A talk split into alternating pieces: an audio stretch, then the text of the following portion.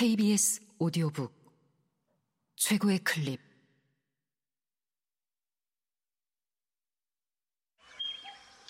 KBS 오디오북.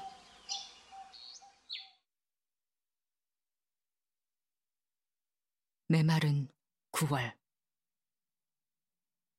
윌리엄 포크너 지음. 성우 김성희 읽음.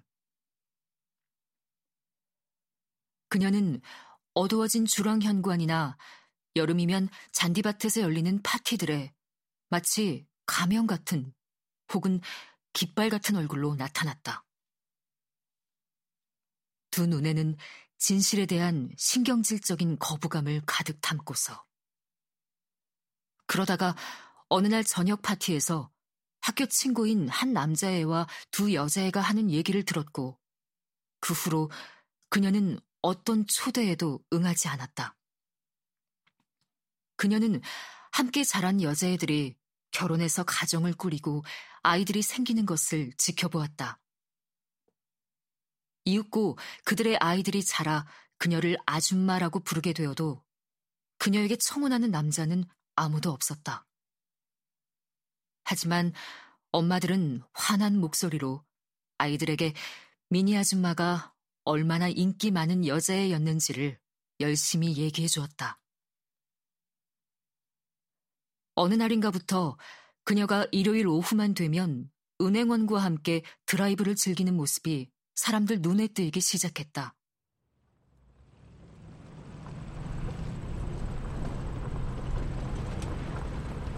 남자는 마흔쯤 된 호랍이었는데 불그레한 얼굴에 늘 약간의 이발소 냄새나 위스키 냄새를 풍겼다.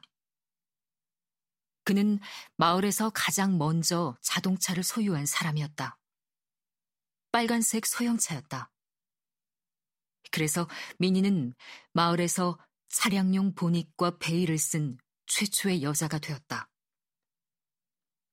마을 사람들은 수군대기 시작했다. 누군가 불쌍한 미니 라고 말하면 다른 누군가는 하지만 이젠 스스로 조심할 나이잖아. 하고 맞받았다. 그 무렵 그녀는 옛 학교 친구들에게 이렇게 요청했다. 너네 아이들에게 나를 아줌마라고 부르지 말고 언니라고 부르게 하라고. 올해는 그녀가 사람들로부터 간통 혐의로 손가락질 받게 된 지 12년째 되는 멤피스 은행으로 정근 간 은행원이 크리스마스 때마다 강변의 사냥 클럽으로 총각 파티를 하러 온 지 8년째 되는 해였다. 이웃들은 자기 집 커튼 뒤에서 그 파티를 지켜본 후 크리스마스 휴가 동안 그에 관해 이런저런 말들을 하곤 했다. 그가 얼마나 잘생겼는지, 그가 멤피스에서 얼마나 잘 나가는지, 그리고 초췌하지만 밝은 그녀의 얼굴을 그가 얼마나 환한 표정으로 은밀히 바라보았는지를 떠들어댄 것이다. 파티 때면 대개 그녀의 입에선 위스키 냄새가 풍기곤 했다. 소다수 가게 점원인 한 청년은 그녀에게 위스키를 건네며 이렇게 말했다. 나이든 처녀분을 위해 이건 제가 사죠. 그 정도 대접은 받을 자격이 있는 분이니까. 그녀의 모친은 늘 방에만 틀어박혀 지냈고 살림은 비쩍 마른 이모가 도맡았다.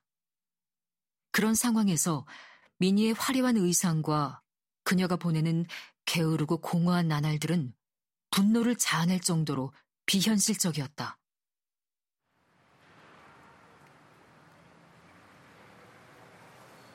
그녀는 매일 저녁 이웃 여자들과 어울려 영화관을 돌아다녔다.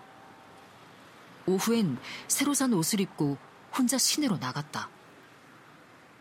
거리에는 벌써 처녀 티가 나는 그녀의 어린 여동생들이 비단결처럼 보드라운 머릿결과 얇은 팔뚝과 엉덩이를 어색하게 흔들어대며 소다수 가게에서 만난 소년들과 짝을 지어 쏘다니고 있었다. 소리를 지르고 기득거리기도 하면서